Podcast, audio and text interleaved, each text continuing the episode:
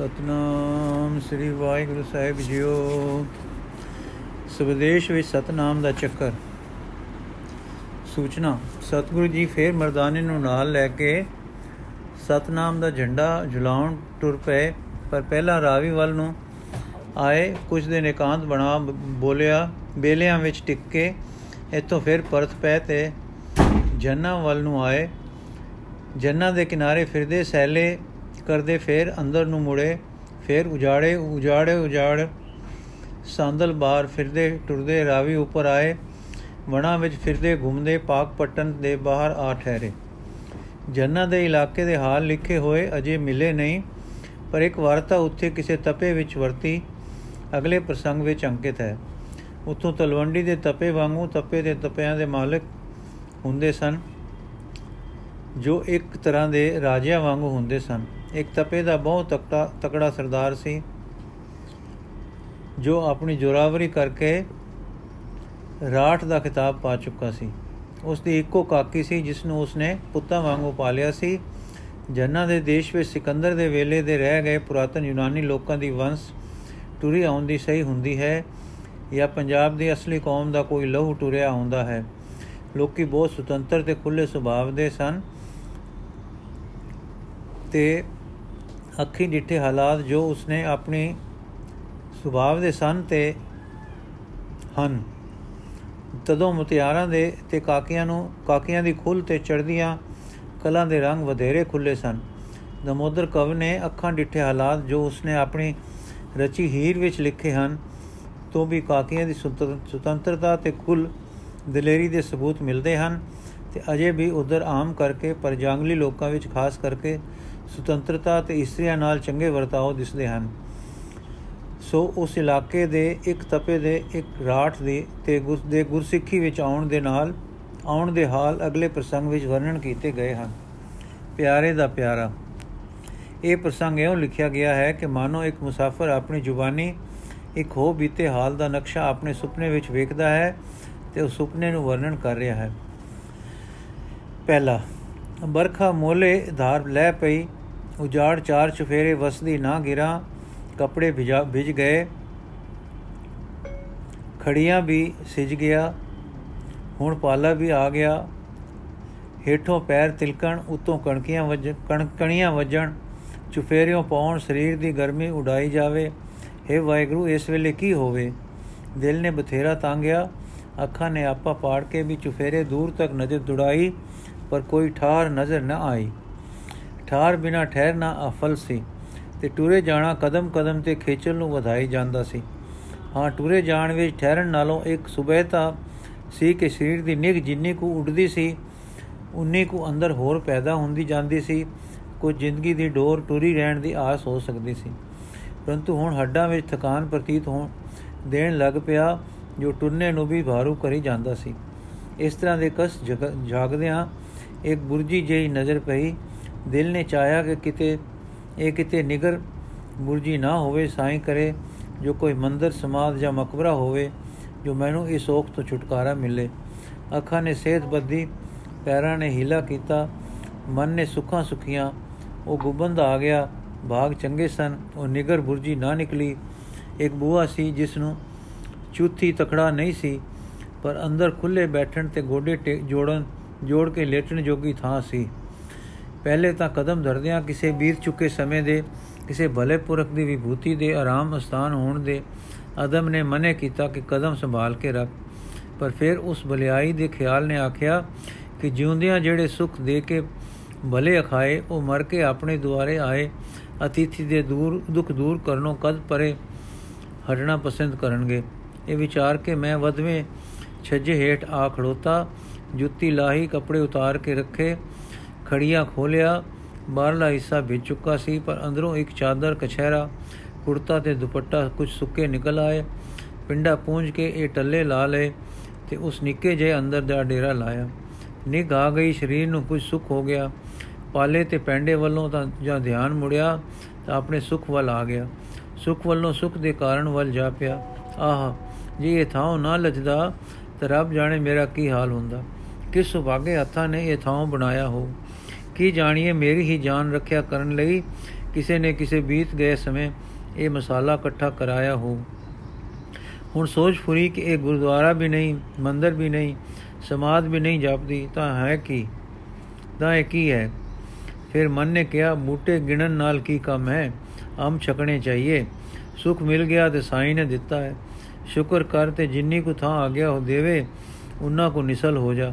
ਜਾਂ ਨਿਸਲ ਹੋਇਆ ਤਾਂ ਥੋੜੇ ਹੀ ਚਿਰ ਵਿੱਚ ਚੂਨੇ ਗੱਚ ਕੰਦਾਂ ਦੀ ਤੇ ਡਾਟ ਵਾਲੀ ਛੱਤ ਦੀ ਸਫੈਦੀ ਉੱਤੇ ਫਿਰਦੀ ਫਿਰਦੀ ਨਜ਼ਰ ਭਰੇਰੀ ਹੋ ਕੇ ਅੱਖਾਂ ਵਿੱਚ ਮੁੜੀ ਤੇ ਪੁਤਲੀਆਂ ਥਾਣੀ ਥੱਲੇ ਲੈ ਕੇ ਮੈਨੂੰ ਨੀਂਦ ਵਿੱਚ ਸਵਾਲ ਗਈ। ਜਦ ਮੈਂ ਸੌਂ ਗਿਆ ਤਾਂ ਉਸ ਥਾਂ ਵਿੱਚ ਚਾਨਣਾ ਹੋ ਗਿਆ ਅਤੇ ਉਸ ਚਾਨਣੇ ਵਿੱਚ ਕੁਝ ਸੂਰਤ ਦਾ ਬੁਲਾਵਾ ਪੈਣ ਲੱਗ ਪਿਆ। ਪਰ ਮਗਰੋਂ ਇੱਕ ਚੰਗੀ ਨੁਹਾਰ ਚਿੱਟੇ ਰੰਗ ਦੀ ਸੁਡੋਲ ਨੀਲ ਦੀ ਇਸਤਰੀ ਨਜ਼ਰ ਪਈ, ਜਿਸ ਦੇ ਚਿਹਰੇ ਤੇ ਸੁੱਖ ਦੀ ਚਮਕ ਤੇ ਸ਼ਾਂਤੀ ਦੀ ਦਮਕ ਸੀ। ਅੱਖਾਂ ਸਾਫ਼ ਉੱਚੀਆਂ ਤੇ ਪਿਆਰ ਨਾਲ ਭਰੀਆਂ ਸਨ। ਮੈਨੂੰ ਆਖਣ ਲੱਗੀ ਇਹ ਸੁੱਖਾਂ ਦੇ ਪਿਆਰੇ, ਕੁਠਿਆਂ ਦੇ ਸਥਾਨ ਵਿੱਚ ਬੇਅਦਬੀ ਨਾਲ ਕਿਉਂ ਪਿਆ ਹੈ? ਜਿਸ ਸਾਈਂ ਨੇ ਤੈਨੂੰ ਇਹ ਥਾਂ ਦੱਸਿਆ ਸੀ, ਉਸ ਦਾ ਨਿਤ ਕਰਨ ਵਾਲਾ ਕੀਰਤਨ ਵੀ ਨਹੀਂ ਕੀਤਾ। ਹੈ ਤੇ ਸੌਣ ਦੀ ਪੈ ਗਈ ਆ। ਸ਼ੁਕਰ ਤੋਂ ਬਿਨਾ ਬੰਦਾ ਬੰਦਾ ਨਹੀਂ, ਬੰਦਾ ਮੰਦਾ ਹੈ। ਅੱਜ ਦੇ ਖੇਤ ਤੇ ਖੇਤ ਵਿੱਚ ਸੁਖ ਦੀ ਸ਼ਾਹ ਤੇ ਨਿਰਾਸ਼ਾ ਵਿੱਚ ਸੁਖ ਦੀ ਪ੍ਰਾਪਤੀ ਨੇ ਸੁਖ ਮਾਣਨ ਦੀ ਸੁਖ ਮਾਣਨ ਵੱਲ ਐਨਾ ਖਿੱਚ ਲਿਆ ਕਿ ਤੈਨੂੰ ਰਹਿਰਾਸ ਪੜਨੀ ਵੀ ਭੁੱਲ ਗਈ ਤੇ ਸੋਇਲਾ ਵੀ ਯਾਦ ਨਾ ਰਿਹਾ। ਪ੍ਰੇਮ ਦੇ ਰਸਤੇ ਵਿੱਚ ਇਸ ਤਰ੍ਹਾਂ ਬੇਅਦਬ ਹੋ ਜਾਣਾ ਤੇ ਫਿਰ ਇਲਾਹੀ ਬਹਿਤਾਂ ਬੇਤਾਂ ਤੇ ਦੇ ਪਰਦੇ ਪਾੜਨ ਦੇ ਸੰਕਲਪ ਲੈ ਕੇ ਸੌ ਜਾਣਾ। ਰੱਬ ਜੀ ਨਾਲ ਪਿਆਰ ਹੈ ਕਿ ਆਪਣੀ ਅਕਲ ਨੂੰ ਵਾਕਫੀ ਨਾਲ ਮਾਲਾ ਮਾਲ ਕਰਨੇ ਦਾ ਲਬ ਹੈ। ਫਰੀਦਾ ਜਾਂ ਲਬ ਤਾਂ ਨੇਹੋ, ਕਿਆ ਲਬ ਤਾਂ ਕੂੜਾ ਨੇਹੋ। ਮੈਂ ਕਿਹਾ, ਜੀ ਸੱਚ ਹੈ, ਮੇਰਾ ਪ੍ਰੇਮ ਐਸਾ ਹੀ ਹੈ, ਪ੍ਰੇਮ ਨਹੀਂ ਲਬ ਹੈ। ਪਰ ਹੁਣ ਮਾਲਕ ਨੂੰ ਬਿਰਧ ਦੀ ਲਾਜ ਹੈ, ਜਿਸ ਦੇ ਸਦਾਉਂਦੇ ਹਾਂ, ਜੇ ਕੁਝ ਆਸ ਹੋ ਸਕਦੀ ਹੈ ਤਾਂ ਇਸੇ ਵਿੱਚ। ਇਹ ਕਹਿੰਦਿਆਂ ਮੈਨੂੰ ਪਛਤਾਵੇ ਤੇ ਵਿਰਾਗ ਨੇ ਖਿੱਚ ਲਿਆ, ਪਰ ਆਪਣੇ ਸੱਚੀ ਮੁੱਚੀ ਨਿਕਾਰੇ ਹੋਣ ਦਾ ਨਕਸ਼ਾ ਅੱਖਾਂ ਅੱਗੇ ਆ ਗਿਆ ਖੜੋਤਾ। ਮੈਂ ਐਸੇ ਹਾਲ ਵਿੱਚ ਸਾਂ ਕਿ ਆਕਾਸ਼ ਵਿੱਚੋਂ ਧੁਨ ਉੱਠੀ, ਅਰ ਸੋਦਰ ਦੀ ਚੌਕੀ ਲੱਗ ਪਈ, ਮਾਲੂਮ ਹੋਈ। ਕਾਨੂੰ ਕਦੇ ਐਸੀ ਸੁਰੀਲੀ ਮਿੱਠੀ ਪਿਆਰੀ ਤੇ ਰਸ ਭਰੀ ਸੁਰ ਵਿੱਚ ਇਹ ਚੌਕੀ ਸੁਣੀ ਸੀ? ਚੌਕੀ ਦਾ ਭੋਗ ਪੈ ਕੇ ਉਸੇ ਤਰ੍ਹਾਂ ਦੀ ਪਿਆਰੀ ਸੁਰ ਵਿੱਚ ਰਸ ਦਾ ਪਾਠ ਤੇ ਆਰਤੀ ਦਾ ਉਚਾਰ ਸੁਣਿਆ। ਕੌਣ ਕਰਦੇ ਸਨ ਤੇ ਉਹ ਕਿੱਥੇ ਬੈਠੇ ਹਨ, ਇਹ ਨਹੀਂ ਦਿਸਦਾ ਸੀ। ਐਉਂ ਹੀ ਲੱਗਦਾ ਸੀ ਕਿ ਪੌਣ ਨੂੰ ਜੀਬ ਲੱਗ ਗਈ ਹੈ। ਪਲ ਮਗਰੋਂ ਉਹ ਚਾਨਣੇ ਵਾਲੀ ਸੂਰਤ ਫੇਰ ਨਜ਼ਰ ਆਈ। ਮੈਂ ਆਖਿਆ, ਕੀ ਮੈਂ ਪੁੱਛ ਸਕਦਾ ਹਾਂ ਕਿ ਉਜਾੜ ਵਿੱਚ ਮੰਦਰ ਕੈਸਾ ਹੈ? ਤਦ ਉਸ ਭਾਗਵਰੀ ਨੇ ਕਿਹਾ, ਭਲੇ ਪੁਰਖ, ਇਹ ਬੁੱਧ ਮਤ ਦੇ ਸਾਧੂਆਂ ਦੇ ਸਮੇਂ ਦਾ ਇੱਕ ਮਠ ਹੈ, ਜਿੱਥੇ ਉਹਨਾਂ ਦੇ ਮਤ ਦਾ ਇੱਕ ਤਤਿਆ ਤਤਿਖਿਉ ਸਾਧੂ ਬੈਠ ਕੇ ਤਪ ਕਰਦਿਆ ਸੀ ਤੰਗ ਇਸੇ ਵਾਸਤੇ ਹੈ ਕਿ ਉਹ ਕਦੇ ਗਾਫਲ ਹੋ ਕੇ ਨਾ ਸੌ ਨਾ ਸਕੇ। ਸਦੀਆਂ ਬੱਦੀ ਇਸ ਨਿੱਕੇ ਥਾਂ, ਨਿੱਕੇ ਜਿਹੇ ਥਾਂ ਵਿੱਚ ਕਈ ਵੱਡੀਆਂ ਜਿੰਨਾ ਆਪਣੇ ਸਰਕਸ ਮਨਾਂ ਨੂੰ ਸੋਧਣ ਲਈ ਨਿਵਾਸ ਕਰ ਗਈਆਂ ਹਨ। ਸਮੇਂ ਪਲਟ ਗਏ, ਉਹ ਬੁੱਧ ਦੀ ਸਵਾ, ਉਹ ਬੁੱਧ ਦੀ ਸਫਾ ਵਲੇਟੀ ਗਈ।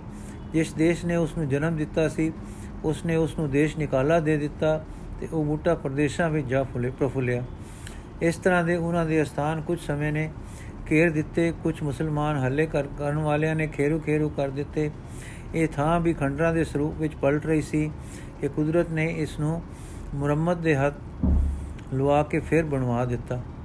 ਇਸੇ ਦੇ ਢੇਰ ਵਿੱਚ ਕਲਸ ਗੁੰਬਜ ਦੇ ਈਟਾਂ ਪੱਥਰ ਮਿਲ ਗਏ ਤੇ ਉਹ ਡਿੱਗੇ ਹੋਏ ਮਸਾਲੇ ਕੁਝ ਨਵੇਂ ਲੈ ਕੇ ਫਿਰ ਆਪਣੇ ਥਾਂ ਤੇ ਖੜੇ ਹੋਏ ਇਸ ਨੂੰ ਮੁੜ ਜਾਣ ਪਾ ਗਏ।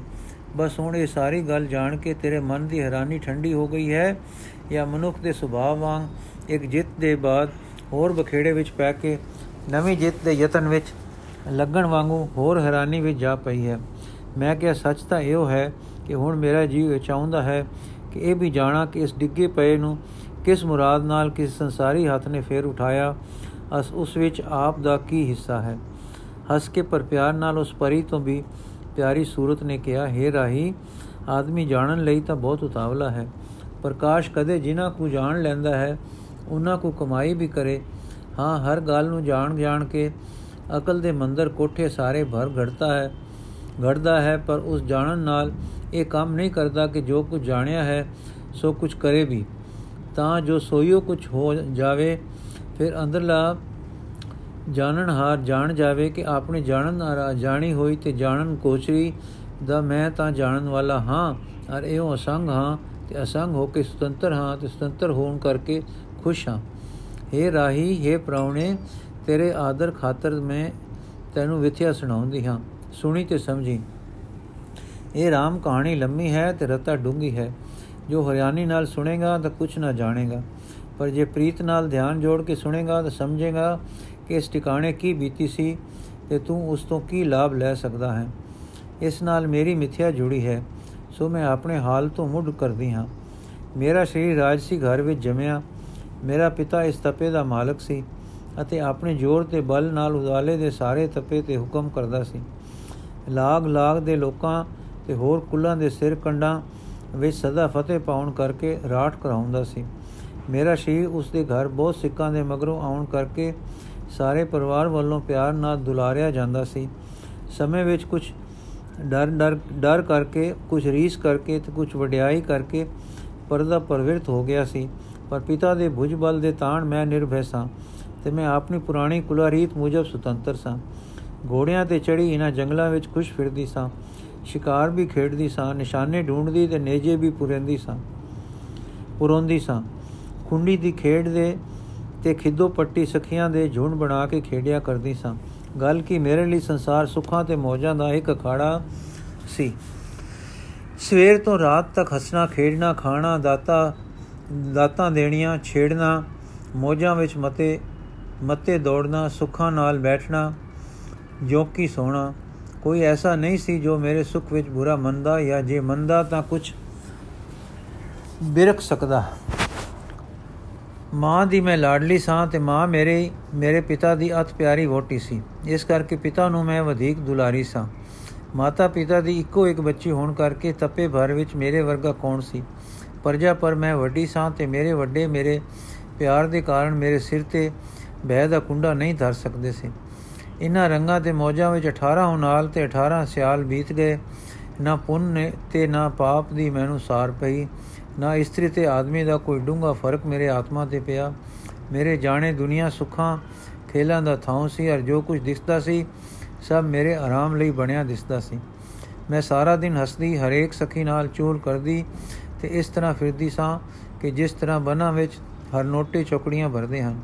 ਜਦੋਂ ਮੈਂ ਰਾਤ ਨੂੰ ਘਰ ਆਈ ਤਾਂ ਮਾਂ ਦੀ ਗੋਦ ਵਿੱਚ ਜਾ ਬੈਠੀ ਤੇ ਕੁੱਕੀ ਅੰਮੀਏ ਟੁਕ ਖਵਾਲ ਉਸਨੇ ਘੁੱਟ-ਘੁੱਟ ਕੇ ਛਾਤੀ ਨਾਲ ਲਾਉਣਾ ਤੇ ਨਿਆਣਾ ਵਾਂਗ ਆਪ ਗਰਾਈਆਂ ਮੇਰੇ ਮੂੰਹ ਦੇ ਦੇ ਕੇ ਰੋਟੀ ਖਵਾਉਣੀ। ਉੱਥੋਂ ਉੱਠੀ, ਦੁੱਧ ਦਾ ਛੰਨਾ ਪੀਤਾ ਤੇ ਚਣਿਓਟੀ ਪਲੰਗ ਤੇ ਧੜਮ ਨਾਲ ਛਾਲ ਮਾਰੀ ਸਿਰਾਣੇ ਤੇ ਸਿਰ ਰੱਖਿਆ ਤੇ ਸੌਂ ਗਈ। ਰਾਤ ਭਰ ਪਾਸਾ ਨਹੀਂ ਕਦੇ ਲੀਤਾ, ਕਦੇ ਸੁਪਨਾ ਨਹੀਂ ਡਿੱਠਾ। ਸੂਰਜ ਨੂੰ ਮੈਂ ਕਦੇ ਆਪਣੇ ਤੋਂ ਪਿੱਛੇ ਨਹੀਂ ਜਾਗਣ ਦਿੱਤਾ। ਜੀਤਾਂ ਵਿੱਚੋਂ ਧੁੱਪ ਅੰਦਰ ਆਈ ਤਾਂ ਮੈਂ ਜਾਗੀ। ਜਾਗੀ ਤਾਂ ਛਾਲ ਮਾਰ ਕੇ ਉੱਠੀ, ਜੱਟ ਲੀੜੇ ਪਾਏ ਤੇ ਬਾਹਰ ਘੋੜੇ ਚੜੀ ਸਖੀਆਂ ਦਾ ਸਮਾਜ ਨਾਲ ਲਿਆ ਤੇ ਜੂਹਾਂ ਬੰਨਾਂ ਤੇ ਉੱਡ ਗਈ। ਬੰਨਾਂ ਵਿੱਚ ਹੀ ਇਸ਼ਨਾਨ, ਉੱਥੇ ਹੀ ਖੇਡਾਂ, ਦੁਪਹਿਰ ਖੇਡ-ਖੇਡ ਹੱਸਦੀ, ਖੁਸ਼ੀ ਦੇ ਖੰਭਾਂ ਤੇ ਉੱਡਦੀ, ਘਰ ਆਈ ਤੇ ਉਸੇ ਤਰ੍ਹਾਂ ਖਾਂਦੀ ਪੀਂਦੀ, ਹੱਸਦੀ, ਬੋਲਦੀ, ਸੌਂ ਗਈ। ਲੋਂਡੇ ਪੈਰ ਪਿਤਾ ਨਾਲ ਪਿਆਰ ਕਰਦੀ, ਉਹਨਾਂ ਦੇ ਸਾਹਮਣੇ ਘੋੜੇ ਤੇ ਚੜ ਕੇ ਫਿਰ ਖੇਡਾਂ ਤੇ ਪੇੜ ਵਿੱਚ ਜਾ ਪਹੁੰਚੀ। ਰਾਤ ਪਈ, ਉਸੇ ਤਰ੍ਹਾਂ ਕਬੂਤਰ ਵਾਂਗ ਗੁਟਕਦੀ ਘਰ ਆ ਗਈ। ਜੰਨਾ ਸਾਥੋਂ ਜਰਾ ਵੇਤੇ ਸੀ, ਪਰ ਮੇਰਾ ਬੇੜਾ ਉੱਥੇ ਵੀ ਸੀ। ਮੇਰੇ ਪਿਤਾ ਨੂੰ ਲੋਕੀ ਭੂਈ ਨਹੀਂ ਦਾ ਸਾਈਂ ਕਹਿੰਦੇ ਸਨ, ਕਿਉਂਕਿ ਦਰਿਆ ਵਿੱਚ ਵੀ ਕੋਈ ਉਸ ਦੇ ਅੱਗੇ ਹੁੱਤ ਨਹੀਂ ਸੀ ਕਰਦਾ। ਇੱਕ ਦਿਨ ਮੈਂ ਸ਼ਿਕਾਰ ਨੂੰ ਗਈ, ਬਹੁਤ ਦੂਰੋਂ ਜੋ ਮੈਂ ਡਿੱਠਾ ਤਾਂ ਮੈਨੂੰ ਬੁਲਾਵਾ ਪਿਆ ਕਿ ਇੱਕ ਚਿਤਰਾ ਬੈਠਾ ਹੈ। ਸਖਿਆਂ ਨੂੰ ਮੈਂ ਕਿਹਾ, ਤੱਕੋ ਖਾਂ ਕੀ ਹੈ? ਕਿੰਨਿਆਂ ਨੇ ਕਿਹਾ ਚਿਤਰਾ ਹੈ? ਕਿੰਨਿਆਂ ਨੇ ਕਿਹਾ ਐਵੇਂ ਪੱਥਰ ਪਿਆ ਹੈ? ਇੱਕ ਨੇ ਕਿਹਾ, ਪਾੜਾ ਨਾਮੇ ਹਰਨ ਹੈ। ਇੱਕ ਨੇ ਕਿਹਾ, ਜਰਾ ਅੱਗੇ ਹੋ ਚਲੋ ਤੇ ਹੋਰ ਪਛਾਣ ਕਰ ਲਓ। ਪਰ ਮੇਰੇ ਸਰੀਰ ਵਿੱਚ ਜੋ ਜ਼ਿੰਦਗੀ ਦੇ ਚਾਹ ਮਲਾਰਾਂ ਦੇ ਤੇ ਖੁਸ਼ੀਆਂ ਦੇ ਉਛਾਲਿਆਂ ਨਾਲ ਭਰੇ ਹੁਲਾਰੇ ਅਜਲਵੇਂ ਉੱਠਦੇ ਸਨ। ਉਹ ਇਹਨਾਂ ਗੱਲਾਂ ਦੀ ਕੀ ਪਰਵਾਹ ਕਰਦੇ ਸਨ? ਮੈਂ ਨਿਸ਼ਾਨਾ ਜਮਾ ਕੇ ਤੀਰ ਸਾਧਿਆ। ਜਦ ਮੈਂ ਚਲਾਉਣ ਲੱਗੀ ਤਾਂ ਅੱਜ ਪਹਿਲਾ ਦਿਨ ਸੀ ਕਿ ਮੇਰੇ ਜੀਵ ਵਿੱਚ ਕੁਝ ਹੋਇਆ, ਜਿਸ ਨੂੰ ਮੈਂ ਉਦੋਂ ਤਾਂ ਨਹੀਂ ਜਾਣਦੀ ਸਾਂ, ਪਰ ਪਿੱਛੋਂ ਪਤਾ ਲੱਗਾ ਕਿ ਉਹ ਡਰ ਸੀ। ਤੀਰ ਚੱਲ ਗਿਆ ਤੇ ਐ ਨਿਸ਼ਾਨੇ ਵਿੱਚ ਬੈਠਾ। ਉਹ ਜੀਵ ਉਠਿਆ ਨਹੀਂ, ਨੱਠਾ ਨਹੀਂ। ਉੱਥੇ ਹੀ ਦੋ ਕੁ ਗਵਾਟੜੀਆਂ ਲੈ ਕੇ ਬੋਹਿਲ ਬੇਹਲ ਬੇਹਿਲ ਹੋ ਗਿਆ। ਜਾਂ ਅਸੀਂ ਉਤਵਜ ਕੇ ਉੱਥੇ ਪਹੁੰਚਿਆ ਤਾਂ ਹਾਏ ਰੱਬਾ, ਮੈਂ ਕੀ ਡਿੱਠਾ? ਉਹ ਬੰਨ ਪਸ਼ੂ ਨਹੀਂ ਸੀ, ਉਹ ਤਾਂ ਇੱਕ ਆਦਮੀ ਸੀ। ਆਦਮੀ ਵੀ ਉਹ ਸੀ ਜਿਸ ਜਿਹੀ ਸੂਰਤ ਮੈਂ ਅੱਗੇ ਕਦੀ ਨਹੀਂ ਸੀ ਡਿੱਠੀ। ਉਹ ਜਵਾਨ ਤਾਂ ਚੰਗਾ ਸੀ, ਜਵਾਨ ਚੰਗੇ ਤੋਂ ਚੰਗੇ ਸਾਡੇ ਦਲ ਵਿੱਚ ਵੀ ਸਨ, ਪਰ ਉਹ ਕੁਝ ਹੋਰ ਵੀ ਸੀ ਤੇ ਪਤਾ ਨਹੀਂ ਉਹ ਹੋਰ ਕੀ ਸੀ। ਕੁਝ ਉਹ ਉਹ ਕੁਝ ਐਸਾ ਚੰਗਾ ਚੰਗਾ ਸੀ ਕਿ ਮੈਨੂੰ ਇਉਂ ਜਾਪੇ ਜੋ ਤੀਰ ਤਾਂ ਮੈਂ ਮਾਰਿਆ ਹੈ, ਇਸ ਨੂੰ ਪਰ ਵਿੰਨੀ ਮੈਂ ਆਪ ਗਈ ਹਾਂ। ਕਦੇ ਪਿਤਾ ਤੇ ਮਾਂ ਐਡੇ ਚੰਗੇ ਨਹੀਂ ਸਨ ਲੱਗੇ ਕਦੇ ਖੇਡਾਂ ਤੇ ਸ਼ਿਕਾਰ ਐਡੇ ਚੰਗੇ ਨਹੀਂ ਸਨ ਲੱਗੇ, ਨਾ ਹੀ ਕਦੇ ਸਹੇਲੀਆਂ ਐਨੀਆਂ ਮਿੱਠੀਆਂ ਲੱਗੀਆਂ ਸਨ ਕਿ ਚਿੱਡਾ ਚੰਗਾ ਉਹ ਲੱਗਾ। ਮੇਰੇ ਵਸ ਨਹੀਂ ਰਿਹਾ। ਮੈਂ ਜੋ ਸਭ ਤੋਂ ਉੱਚੀ ਆਪ ਨੂੰ ਜਾਣਦੀ ਸਾਂ, ਬੇਵਸ ਉਸ ਦੇ ਅੱਗੇ ਚੁਫਾ, ਚੁਫਾਲ ਡਿੱਗ ਪਈ। ਹਾਂ, ਮੇਰਾ ਅਜੁਕ ਸਿਰ ਝੁਕ ਗਿਆ। ਮੇਰੇ ਅਜੂੜੇ ਹੱਥ ਜੁੜ ਗਏ। ਅਰ ਜੋ ਮੇਰੇ, ਜੋ ਗੱਲ ਮੇਰੇ ਤੇ ਅੱਗੇ ਨਾ, ਕਦੇ ਨਾ ਸੀ ਵਰਤੀ, ਉਹ ਅੱਜ ਆ ਵਰਤੀ ਮੇਰੀਆਂ ਅੱਖਾਂ ਵਿੱਚੋਂ ਪਾਣੀ ਦੇ ਟੋਪੇ ਕਿਰਨ ਲੱਗ ਪਏ। ਉਸ ਮੋਹਨੀ ਮੂਰਤ ਦੇ ਸਰੀਰ ਵਿੱਚ ਤੀਰ ਖੂਬ ਰਿਹਾ ਸੀ ਤੇ ਉਹ ਤੀਰ ਦੀ ਜੜ ਵਿੱਚੋਂ ਲਹੂ ਦੀ ਧਾਰ ਵਹਿ ਰਹੀ ਸੀ। ਮੈਂ ਰੋਂਦੀ ਕੰਬੀ, ਰੋਈ ਕੰਬੀ, ਮੈਂ ਆਪਣੇ ਹੱਥਾਂ ਨਾਲ ਉਸ ਤੀਰ ਨੂੰ ਕੱਢਿਆ ਔਰ ਉਸ ਛੇਕ ਨੂੰ ਜੋ ਮੇਰੇ ਹੀ ਮੂਰਖ ਹੱਥਾਂ ਨੇ ਪਾਇਆ ਸੀ, ਬੰਦ ਕਰਨ ਲਈ ਘੁੱਟ ਕੇ ਫੜਿਆ। ਸਖੀਆਂ ਮੇਰੇ ਵਿੱਚ ਇਹ ਰੰਗ ਦੇਖ ਕੇ ਜੋ ਅੱਗੇ ਕਦੇ ਨਹੀਂ ਸਾਨੇ, ਡਿੱਠਾ ਮਾੜੀ ਨੂੰ ਦੌੜੀਆਂ। ਮੈਂ ਇਕੱਲੀ ਰਹਿ ਗਈ, ਉਸ ਸੂਰਜ ਨੂੰ ਇਸ ਹਾਲ ਵਿੱਚ ਦੇਖ ਕੇ ਮੇਰਾ ਕਲੇਜਾ ਵਸ ਵਿੱਚ ਨਹੀਂ ਸੀ। ਮੈਨੂੰ ਸਮਝ ਨਹੀਂ ਸੀ ਪੈਂਦੀ, ਪਰ ਮੇਰੇ ਨੈਣਾਂ ਵਿੱਚੋਂ ਪਾਣੀ ਦੀ ਧਾਰ ਨਹੀਂ ਖੜੋਂਦੀ ਸੀ। ਮੈਂ ਚਾਹੁੰਦੀ ਸਾਂ ਕਿ ਜੇ ਇਹ ਇੱਕ ਵੇਰ ਅੱਖਾਂ ਖੋਲੇ, ਪਰ ਮੇਰਾ ਹਿਆ ਨਹੀਂ ਪੈਂਦਾ ਸੀ ਕਿ ਮੈਂ ਉਸ ਨੂੰ ਹਿਲਾਵਾਂ। ਡਰ ਆਵੇ ਜੋ ਮਤਾ ਨੀਂਦ ਵਿੱਚ ਹੋਵੇ ਤੇ ਮੇਰੇ ਬੁਲਾਇਆ ਜਾਗ ਉੱਠੇ ਤੇ ਇਸ ਨੂੰ ਫੇਰ ਪੀੜ ਹੋਵੇ। ਇਸ ਵੇਲੇ ਮੇਰਾ ਜੀ ਕਰੇ ਕਿ ਇਸ ਦੀ ਪੀੜ ਮੈਨੂੰ ਆ ਜਾਵੇ। ਇਸ ਦਾ ਲਹੂ ਬੰਦ ਹੋ ਜਾਵੇ ਤੇ ਇਹ ਉੱਠ ਕੇ ਬੈਠ ਜਾਵੇ ਤੇ ਮੇਰੇ ਵੱਲ ਤੱਕੇ ਤੇ ਆਕੇ ਇਹ ਮੁਟਿਆਰੇ, ਤੇਰੇ ਅਪਰਾਧ ਦੀ ਮੈਂ ਤੈਨੂੰ ਇਹ ਸਜ਼ਾ ਦਿੰਦਾ ਹਾਂ ਕਿ ਸਾਰੀ ਉਮਰ ਲਈ ਤੈਨੂੰ ਆਪਣਾ ਗੋਲਾ ਬਣਾਵਾਂਗਾ। ਮੈਂ ਸੋਚਾਂ ਕਿ ਜੇ ਮੇਰਾ ਪਿਤਾ ਇਹ ਗੱਲ ਨਾ ਮੰਨੇਗਾ, ਤੇ ਮੈਂ ਉਸ ਨੂੰ ਗਲਵਕੜੀ ਪਾ ਕੇ ਉਸ ਦੀ ਛਾਤੀ ਤੇ ਸਿਰ ਰੱਖ ਕੇ ਰੋ ਰੋ ਕੇ ਮਨਾ ਲਵਾਂਗਾ ਕਿ हे ਮੇਰੇ ਪਿਤਾ ਜੀ ਮੈਂ ਇਸ ਦੀ ਬਾਂਦੀ ਹੋ ਗਈ ਹਾਂ। ਮੇਰੇ ਅਪਰਾਧ ਨੇ ਮੈਨੂੰ ਇਸ ਪਾਸ ਵੇਚ ਦਿੱਤਾ ਹੈ। ਤੁਸੀਂ ਜੇ ਰਾਜ ਬਾਗ ਸਮੇਤ ਮੈਨੂੰ ਇਸ ਦਾ ਗੋਲਾ ਬਣਾ ਦਿਓ, ਤਾਂ ਵੀ ਮੇਰੀ ਭੁੱਲ ਦਾ ਬਦਲਾ ਨਹੀਂ ਮੁਕਦਾ ਜੇ। ਇਹ ਅੰਮੀ ਤੇ ਬਾਪੂ ਨੂੰ ਦੱਸ ਦਿਆਂਗੀ ਕਿ ਇਸ ਦੀ ਕੈਦ ਵਿੱਚ ਖੜੀ, ਖਿੜੀ ਹੋਈ, ਖੁਸ਼ ਤੇ ਖੁੱਲਾ ਵਾਲੀ ਆਪ ਨੂੰ ਜਾਣਾਂਗੀ। ਇਸ ਵੇਲੇ ਕਲੇਜਾ ਉਛਲ ਰਿਹਾ ਸੀ ਤੇ ਮੇਰਾ ਇੱਕ ਹੱਥ ਉਸ ਦੇ ਸਰੀਰ ਤੇ ਇਸ ਤਰ੍ਹਾਂ ਫਿਰਦਾ ਸੀ, ਜਿਸ ਤਰ੍ਹਾਂ ਮੈਨੂੰ ਥੱਕੀ ਹੋਈ ਨੂੰ ਮੇਰੀਆਂ ਟਹਿਲਣਾ ਪਰੋਸਦੀਆਂ ਕਰਦੀਆਂ ਸਨ, ਪਲੋਸਿਆ ਕਰਦੀਆਂ ਸਨ। ਕਿੰਨਾ ਚਿਰ ਐਉਂ ਲੰਘ ਗਿਆ, ਲਹੂ ਦੀ ਧਾਰ ਵਾਲੀ ਨਾੜ ਮੇਰੇ ਹੱਥ ਨੇ ਨਾਪੀ ਹੋਈ ਸੀ। ਮੇਰਾ ਦੂਸਰਾ ਹੱਥ ਉਸ ਦੇ ਪੈਰਾਂ ਨੂੰ ਘੁੱਟ ਰਿਹਾ ਸੀ ਕਿ ਬਸ ਬੇਵਸੇ ਫੇਰ ਮੇਰਾ ਸਿਰ ਉਹਨਾਂ ਪੈਰਾਂ ਤੇ ਜਾ ਪਿਆ। ਔਰ ਮੇਰੇ ਜੰਨਾ ਵਾਂਗ ਉਛਲ ਰਹੇ ਨੈਣਾ ਨੇ ਉਹਨਾਂ ਨੂੰ ਚੰਗੀ ਤਰ੍ਹਾਂ ਧੋਤਾ। ਇਸ ਵੇਲੇ ਉਸਨੇ ਲੰਮਾ ਸਾਹ ਲਿੱਤਾ। ਮੈਂ ਸਿਰ ਚੁੱਕ ਕੇ ਦੇਖਿਆ ਤਾਂ ਉਸਨੇ ਅੱਖਾਂ ਖੋਲੀਆਂ ਸਨ। ਅੱਖਾਂ ਨੂੰ ਜਦ ਮੇਰੀਆਂ ਅੱਖਾਂ ਨੇ ਡਿੱਠਾ, ਮੇਰੇ ਸਾਰੇ ਸਰੀਰ ਵਿੱਚ ਜਰਨਾਟ ਛਿੜ ਗਈ। ਕਾਹਨੂੰ ਕਦੇ ਮੈਂ ਇਹ ਦੇਖ ਇਹੋ ਦੇਖ ਜਈਆਂ ਅੱਖਾਂ ਵੇਖੀਆਂ ਸਨ। ਮੈਂ ਚਾਹੁੰਦੀ ਸਾਂ ਕਿ ਅੱਖਾਂ ਇਹ ਸਭ ਤੋਂ ਉੱਚੇ ਮਨੁੱਖ, ਮੈਂ ਅਣਜਾਣੇ ਤੈਨੂੰ ਵਿਨ ਬੈਠੀ ਹਾਂ, ਪਰ ਆਪਣਾ ਦੋਸ਼ ਆਪ ਮੰਨਦੀ ਹਾਂ। ਇਹ ਮੇਰਾ ਇਹ ਮੇਰਾ ਕਮਾਨ ਹੈ। ਤੇ ਇਹ ਤੀਰ ਹੈ ਜਿਸ ਨਾਲ ਤੈਨੂੰ ਮੈਂ ਵਿਨਿਆ ਹੈ।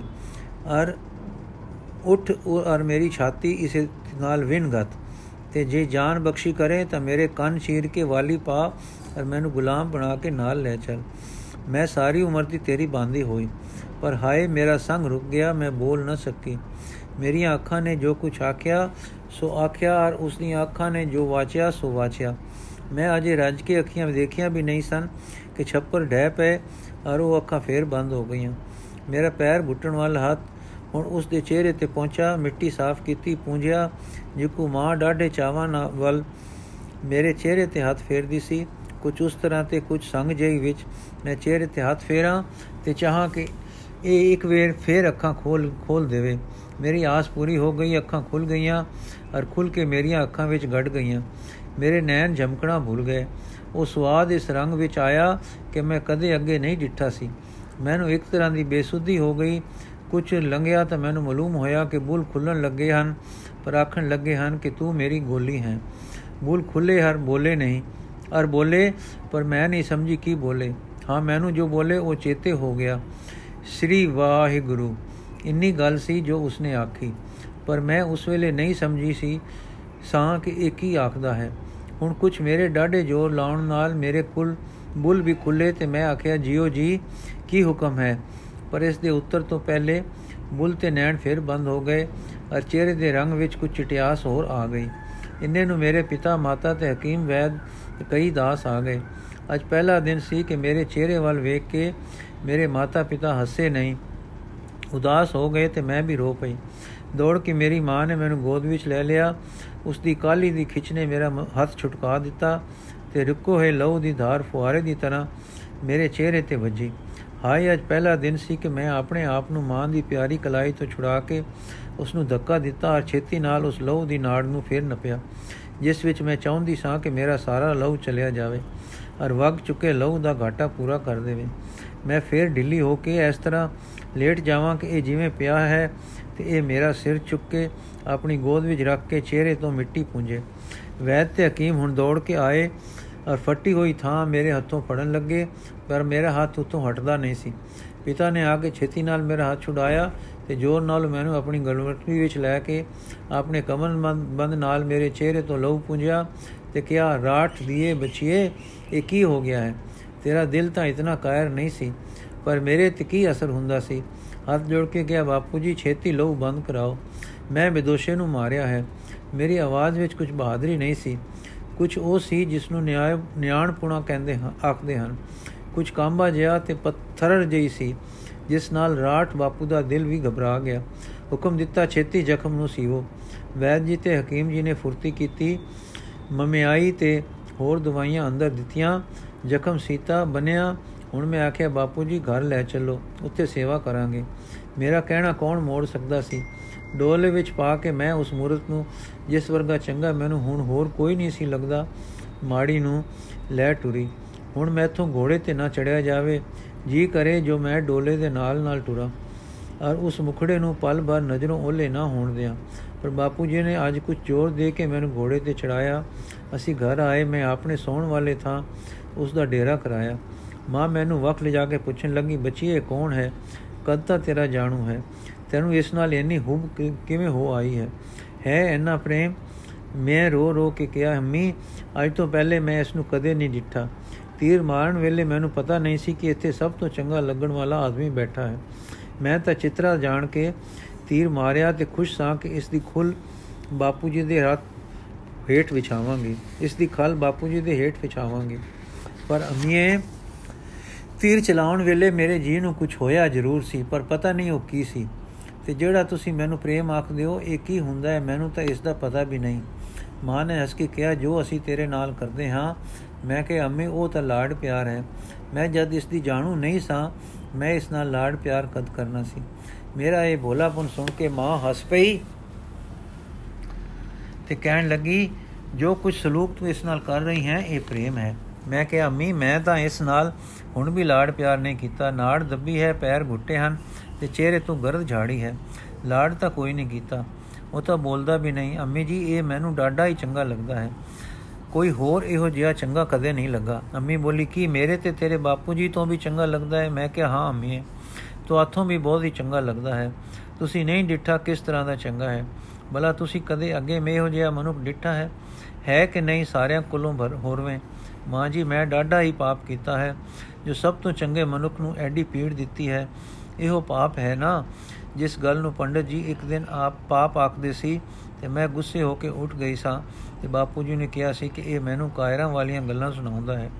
ਉਹ ਮੈਨੂੰ ਹੁਣ ਚੇਤਾ ਆ ਰਿਹਾ ਹੈ ਕਿ ਉਹ ਪਾਪ ਇਹੋ ਗੱਲ ਹੋਣੀ ਹੈ ਜੋ ਅੱਜ ਮੈਥੋਂ ਹੋਇਆ ਹੈ। ਸੋ ਮੈਂ ਹੁਣ ਬਦਲਾ ਦੇਣ ਨੂੰ ਤਿਆਰ ਹਾਂ। ਅਮੀਏ, ਮੈਂ ਇਹ ਤੈਨੂੰ ਤੀਰ ਮਾਰੇ ਤਾਂ ਮੈਂ ਛਾਤੀ ਅੱਗੇ ਕਰਾਂਗੀ। ਤੇ ਜੋ ਇਹ ਮੈਨੂੰ ਦਾਸੀ ਬਣਾ ਕੇ ਸੇਵਾ ਕਰਾਵੇ, ਤਾਂ ਮੈਂ ਕਰਾਂਗੀ। ਬੀਬੀ ਅੰਮੀ ਮੈਨੂੰ ਰੋਕਣਾ ਨਾ। ਇਹ ਸੁਣ ਕੇ ਅੰਮੀ ਪਹਿਲੇ ਤਾਂ ਮੁਸਕਰਾਈ, ਫੇਰ ਰੋ ਪਈ। ਮੈਂ ਕਦੇ ਮਾਂ ਦੀਆਂ ਅੱਖਾਂ ਵਿੱਚ ਪਾਣੀ ਨਹੀਂ ਸੀ ਡਿੱਠਾ। ਨੌਕਰਾਂ ਨੂੰ ਜਦ ਮਾਰੀਏ ਤਾਂ ਉਹ ਲੋਕ ਰੋਂਦੇ ਹਨ।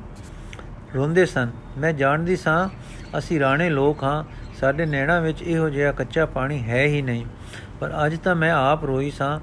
ਮੈਂ ਸੋਚਦੀ ਸਾਂ ਕਿ ਮੈਂ ਪਾਪ ਕੀਤਾ ਹੈ। ਤੇ ਪੰਡਤ ਜੀ ਨੇ ਪਾਪ ਦੱਸਿਆ ਸੀ, ਨੀਚ ਕਰ ਦਿੰਦਾ ਹੈ। ਮੈਂ ਤਾਂ ਨੀਵੀਂ ਹੋਈ ਹਾਂ, ਪਰ ਅੰਮੀ ਨੇ ਕੋਈ ਪਾਪ ਨਹੀਂ ਕੀਤਾ ਸੀ। ਇਹ ਕਿਉਂ ਰੋਈ? ਇਹਨਾਂ ਨੂੰ ਅੰਮੀ ਬੋਲੀ, ਬਚੀਏ, ਕੀ ਆਖਾਂ? ਤੇਰੇ ਪਿਓ ਦੇ ਹੱਥੋਂ ਲੜਾਈਆਂ ਵਿੱਚ ਕਈ ਆਦਮੀ ਮੋਏ। ਰਾਜ ਭਾਗ ਖਬਰੇ ਤੇਰੇ ਸਿਰ ਆਵੇ ਆਲੇ ਦੁਆਲੇ ਵੈਰੀ ਰਾਏ ਵਸਦੇ ਹਨ। ਜੇ ਤੂੰ ਤਕੜੀ ਨਾ ਹੋਈਓ ਤੇ ਲੜ ਕੇ ਫਤਿਹ ਪਾ ਕੇ ਠਰਾਠ ਨਾ ਬਣਿਓ ਰਾਜ ਕਿਕੂ ਸਾਂਭੇਗੀ ਮਾੜਾ ਤਾਂ ਹੋਇਆ, ਪਰ ਕੀ ਹੋਇਆ? ਇਹ ਕੰਗਲਾ ਮਰ ਗਿਆ ਤਾਂ ਮਰ ਗਿਆ ਸਹੀ। ਇਹ ਸੁਣ ਕੇ ਮੇਰੀਆਂ ਚੀਕਾਂ ਨਿਕਲ ਗਈਆਂ। ਮੈਂ ਨਿਆਣੇ ਬਾਲ ਵਾਂਗੂ ਰੋਈ। ਮਾਂ ਨੇ ਛਾਤੀ ਨਾਲ ਲਾ ਕੇ ਪਿਆਰ ਕੀਤਾ, ਪਰ ਮੇਰਾ ਰੋਣਾ ਨਾ ਠਲੀਵੇ ਅੱਖਾਂ ਅਮੀਏ, ਤੇਰੀਆਂ ਅੱਖਾਂ ਨੂੰ ਕੀ ਹੋ ਗਿਆ ਹੈ? ਉਹ ਸਾਰਿਆਂ ਕੋਲੋਂ ਚੰਗਾ ਆਦਮੀ ਹੈ ਤਾਈਓ ਤਾਂ ਮੈਨੂੰ ਚੰਗਾ ਲੱਗਦਾ ਹੈ। ਉਸ ਨੂੰ ਤੂੰ ਕੰਗਲਾ ਆਖਦੀ ਹੈ। ਜੇ ਉਹ ਮਰ ਗਿਆ ਤਾਂ ਉਹ ਜਾਣੇ। ਅੰਮੀ, ਜੇ ਉਹ ਮਰ ਗਿਆ ਤਾਂ ਇਹੋ ਤੀਰ ਜਿਸ ਨਾਲ ਮੈਂ ਸਭ ਤੋਂ, ਸਭ ਨੂੰ, ਸਭ ਤੋਂ ਉੱਚੇ ਨੂੰ ਮਾਰਿਆ ਹੈ ਮੈਂ ਆਪਣੀ ਛਾਤੀ ਪਰੋਵਾਂਗੀ ਤੇ ਤੇਰੀ ਗੋਦ ਵਿੱਚ ਨਹੀਂ ਖੇਡਾਂਗੀ ਤੇ ਬਾਪੂ ਜੀ ਨੂੰ ਗਲਵਕੜੀ ਨਹੀਂ ਪਾਵਾਂਗੀ। ਅਮੀਏ, ਤੈਨੂੰ ਕੀ ਹੋ ਗਿਆ? ਜਿਹੜੀਆਂ ਚੀਜ਼ਾਂ ਮੈਨੂੰ ਸੋਹਣੀਆਂ ਲੱਗਦੀਆਂ ਸਨ, ਤੂੰ ਚਾਹੋ ਨਾਲ ਉਹਨਾਂ ਨੂੰ ਲੈਂਦੀ ਤੇ ਕਾਂਦੀ, ਕਹਿੰਦੀ ਹੁੰਦੀ ਸੀ, ਹੁੰਦੀ ਸੈਂ ਕਿ ਇਹ ਬਹੁਤ ਸੋਹਣੀਆਂ ਹਨ। ਅੱਜ ਤੂੰ ਮੈਨੂੰ ਸਭ ਤੋਂ ਚੰਗਾ ਲੱਗਣ ਵਾਲੇ ਨੂੰ ਕੰਗਾਲ ਮਾਰ ਗਿਆ ਤਾਂ ਕੀ ਹੋਇਆ ਆਖਦੀ ਹੈ? ਵੈਦ ਨੂੰ ਸੱਦ ਅੱਖਾਂ ਵੇਖੋ, ਮੇਰੀਆਂ ਅੱਖਾਂ ਵਿੱਚ ਡੋਰੇ ਤਾਂ ਜਾਲਾਂ ਤਾਂ ਨਾ ਪੈ, ਨਹੀਂ ਪੈ ਗਈਆਂ।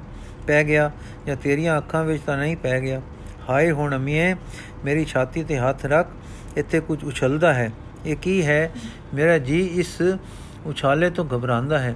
ਜੇ ਤੂੰ ਆਖੇ ਉਹ ਚੰਗਾ ਹੈ, ਤੇ ਤੈਨੂੰ ਵੀ ਚੰਗਾ ਲੱਗਦਾ ਹੈ, ਤੇ ਅਸੀਂ ਉਸ ਦੀ ਸੇਵਾ ਕਰਾਂਗੇ, ਤਦ ਤਾਂ ਇਹ ਉਛਾਲਾ ਘਟਦਾ ਹੈ, ਤੇ ਜੀ ਲੱਗਦਾ ਹੈ। ਨਹੀਂ ਤਾਂ ਛਾਤੀ ਵਿੱਚ ਕੁਝ ਉਛਾਲਾ ਹੋ ਕੇ ਮੇਰੇ ਸਿਰ ਨੂੰ ਪਿਆ ਚੜਦਾ ਹੈ, ਤੇ ਨੈਣ ਥਮਿੰਦੇ ਨਹੀਂ। ਆਹ, ਵੇਖ ਮੇਰੇ ਹੰਝੂ ਠਲੀ ਠਲਿੰਦੇ ਨਹੀਂ। ਲੈ ਕਰ ਬੁੱਕ ਤੇ ਭਰ ਕੇ ਵੇਖ। ਦਸ ਅਮੀਏ, ਹੁਣ ਮੈਂ ਕੀ ਕਰਾਂ? ਮੇਰਾ ਇਹ ਹਾਲ ਦੇਖ ਕੇ ਅੰਮੀ ਆਖਣ ਲੱਗੀ ਰੋ ਨਾ, ਉਹ ਚੰਗਾ ਤਾਂ ਹੈ, ਚੰਗਾ ਲੱਗਦਾ ਵੀ ਹੈ। ਤੈਨੂੰ ਜੋ ਚੰਗਾ ਲੱਗੇ, ਮੈਨੂੰ ਕਦੇ ਮਾੜਾ ਨਹੀਂ ਲੱਗਾ। ਪਰ ਕੰਗਲਾ ਤਾਂ ਮੈਂ ਇਸ ਕਰਕੇ ਕਿਹਾ ਸੀ ਕਿ ਜੇ ਉਹ ਕੋਈ ਸਾਊ ਥੋੜਾ ਹੈ, ਕੋਈ ਕਮੀ ਕਾਦੂ ਲੋਕ ਹੋ ਮਰ ਗਿਆ ਤਾਂ ਤੂੰ ਦੁੱਖ ਨਾ ਕਰੀ। ਮੈਂ ਕਿਹਾ, ਅੰਮੀ, ਕੱਪੜੇ ਡਾਢੇ ਚਿੱਟੇ ਨਹੀਂ, ਪਰ ਮੱਥਾ ਤਾਂ ਕਿਸੇ ਸਾਊ ਦਾ ਐਡਾ ਚੌੜਾ ਗੋਲ ਤੇ ਚਮਕਦਾ ਨਹੀਂ ਹੁੰਦਾ ਤੇ ਜੋ ਬਾਪੂ ਜੀ ਉਸ ਨੂੰ ਭੌਂ ਤੇ ਡੰਗਰ ਤੇ ਦੇਣ ਤੇ ਟੱਲੇ ਵੀ ਆਪੇ ਚਿੱਟੇ ਹੋ ਜਾਣ। ਪਰ ਅੱਛਾ ਮਾਂ ਜੀ, ਜਿਸ ਵੇਲੇ ਉਸ ਨੂੰ ਅੱਖਾਂ ਖੋਲੀਆਂ ਤਾਂ ਉਸ ਤੁਸੀਂ ਵੇਖੀਆਂ, ਤੁਸੀਂ ਆਪ ਆਖੋਗੇ ਇਹ ਤਾਂ ਕੋਈ ਲਾਹੌਰ ਦਾ ਫੌਜਦਾਰ ਹੈ। ਮਾਂ ਸੁਣ ਕੇ ਬੋਲੀ, ਹੁਣ ਤੂੰ ਮੈਨੂੰ ਇਹ ਦੱਸ ਜੋ ਤੂੰ ਕਿਸੇ, ਕਿਸ ਗੱਲੇ ਰਾਜੀ ਹੈ? ਮੈਂ ਕਿਹਾ, ਜੇ ਉਹ ਮੇਰੇ ਕੋਲ ਰਵੇ, ਵੈਦ ਤੇ ਹਕੀਮ ਬਾਹਰ ਹਾਜ਼ਰ ਰਹਿਣ, ਮੈਂ ਸੇਵਾ ਕਰਾਂ ਉਹ दारू ਕਰਨ ਇੱਕ ਵਾਰੀ ਰਾਜੀ ਹੋ ਜਾਵੇ ਤੇ ਮੈਂ ਆਖਾਂ हे ਸਭ ਤੋਂ ਉੱਚੇ ਮਨੁੱਖ ਮੈਂ ਤੇਰਾ ਪਾਪ ਕੀਤਾ ਹੈ ਮੈਨੂੰ ਜੋ ਜੀ ਆਵੇ ਡੰਨ ਦੇ ਮਾਂ ਦੇ ਜੀਵ ਵਿੱਚ ਖਬਰੇ ਕੀ ਆਈ ਕਹਿਣ ਲੱਗੀ ਟੈਲਣਾ ਬਾਂਦੀਆਂ ਬਥੇਰੀਆਂ ਹਨ ਪਰ ਜੇ ਤੇਰਾ ਜੀਵ ਆਪੇ ਹੀ ਟੈਲ ਕਰਨੀ ਮੰਗੇ ਤਾਂ ਚੰਗਾ ਤੂੰ ਸੇਵਾ ਕਰੀ ਵੈਦ ਹਕੀਮ ਇੱਥੇ ਹੀ ਰਹਿ ਪੈਣਗੇ ਸੋ ਵੈਦ ਹਕੀਮ ਆ ਗਏ ਮੈਂ ਲੱਗੀ ਸੇਵਾ ਕਰਨ ਜਿਸ ਤਰ੍ਹਾਂ ਮੇਰੀਆਂ ਟਹਿਲਣਾ ਮੇਰੀਆਂ ਸੇਵਾ ਕਰਦੀਆਂ ਸਨ ਉਸ ਤਰ੍ਹਾਂ ਮੇਰਾ ਵੀ ਜੀ ਉਸ ਦੀ ਸੇਵਾ ਵਿੱਚ ਲੱਗਿਆ ਮੇਰਾ ਆਪਣਾ ਪਲੰਗ ਡਾਢਾ ਹੀ ਨਰਮ ਸੀ। ਮੈਂ ਉਸ ਉੱਤੇ ਉਸ ਨੂੰ ਪਾਇਆ। ਸਾਰਾ ਦਿਨ ਕੋਲ ਬੈਠੀ ਪੱਕਾ ਕਰਦੀ ਰਵਾਂ ਚਿਹਰੇ ਨੂੰ ਤੱਕਦੀ ਰਵਾਂ ਤੇ ਉਡੀਕਾਂ ਜੋ ਕਦੇ ਜੋ ਕਦ ਅੱਖਾਂ ਖੁੱਲਣ ਤੇ ਮੈਂ ਵੇਖਾਂ ਕਦ ਬੁੱਲ ਖੁੱਲਣ ਤੇ ਉਹ ਸ੍ਰੀ ਵਾਹਿਗੁਰੂ ਫੇਰ ਸੁਣਾ। ਵਾਹਿਗੁਰੂ ਜੀ ਕਾ ਖਾਲਸਾ ਵਾਹਿਗੁਰੂ ਜੀ ਕੀ ਫਤਿਹ। ਬਾਕੀ ਸਾਖੀ ਅਗਲ ਕੱਲ ਪੜਾਂਗੇ ਜੀ।